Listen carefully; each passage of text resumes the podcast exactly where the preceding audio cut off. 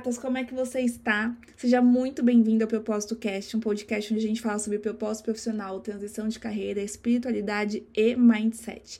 O meu nome é Nata e vai ser um prazer estar conversando com você hoje. Bom, qual que é o nosso tema? O tema é como a mudança do meu escritório me colocou em outro patamar na minha transição de carreira eu acabei de, de postar, na verdade, no meu Instagram Reels, onde eu mostro antes e depois do meu escritório. Na verdade, é uma mudança só de decoração, não é uma mudança física.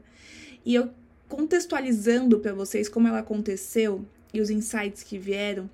Primeiramente foi que eu tava num sábado, eu tava olhando para ele, é, ele fica dentro da minha casa, e quando do nada me bateu uns cinco minutos que eu falei, meu, que lugar é esse? Que, que, que é isso, né? Eu não me reconhecia, eu não reconhecia aquele lugar. Na verdade, eu acho que dá para eu ser mais ainda sincera com vocês, né? No Propósito Cast, eu sempre gosto de trazer pontos de muita intimidade mesmo. O que aconteceu foi que eu tava passando a limpo foi um evento antes de eu dar esse estalo, assim.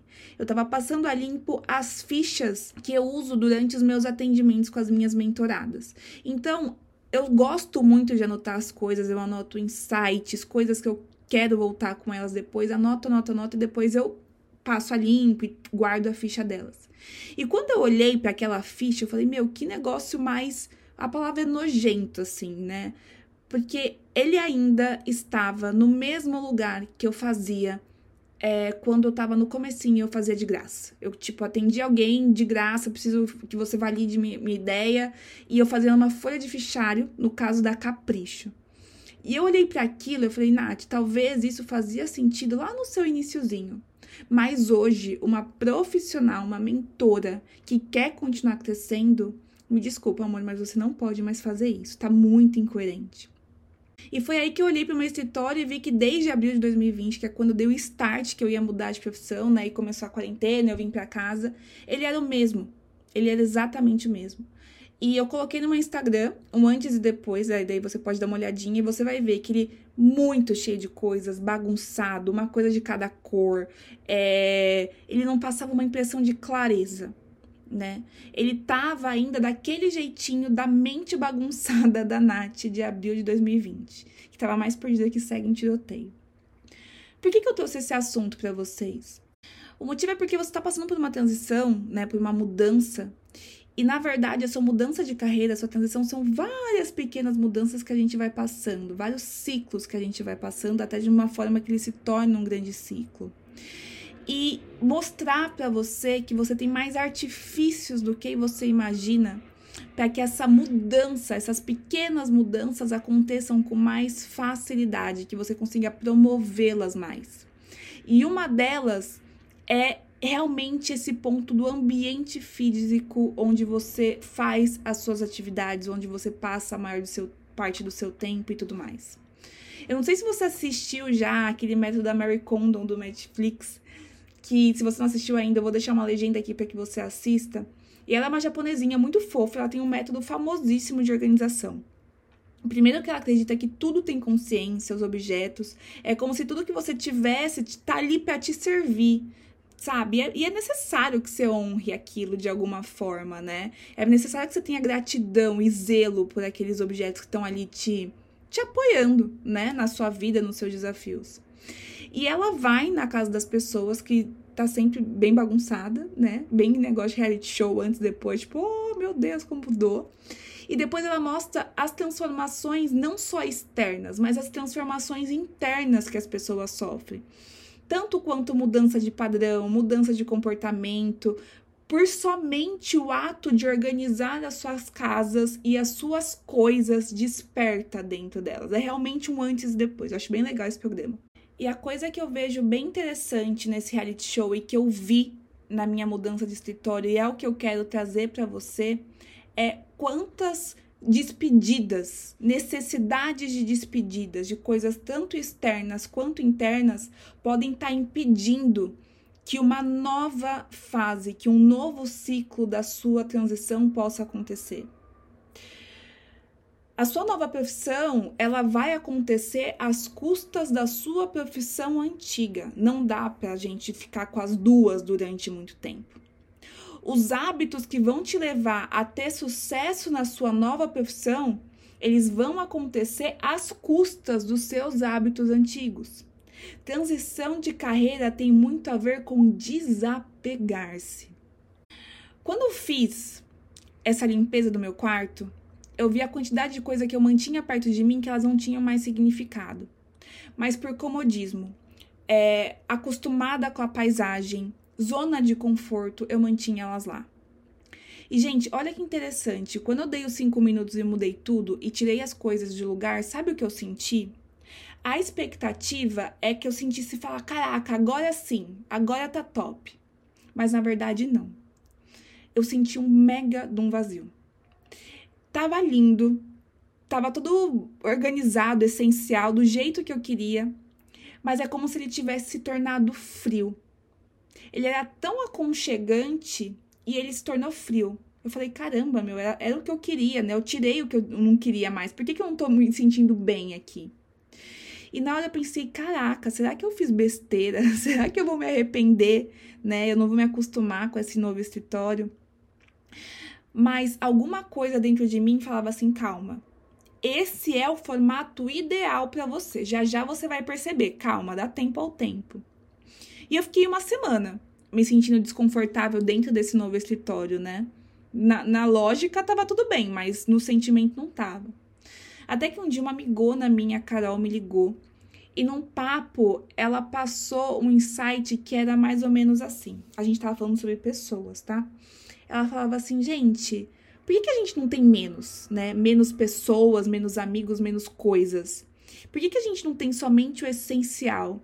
E quando a gente olhar para nossa volta, a gente fala: caraca, eu amo, eu amo essas pessoas, essas coisas que eu tenho, né? Eu não preciso do excesso, eu preciso de qualidade.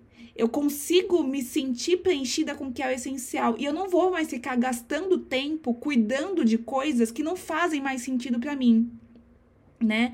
Eu não vou ter aquele monte de coisa para me dar trabalho, aquele monte de gente para ter que ficar ligando. Eu vou ter realmente perto de mim pessoas e coisas que realmente importam.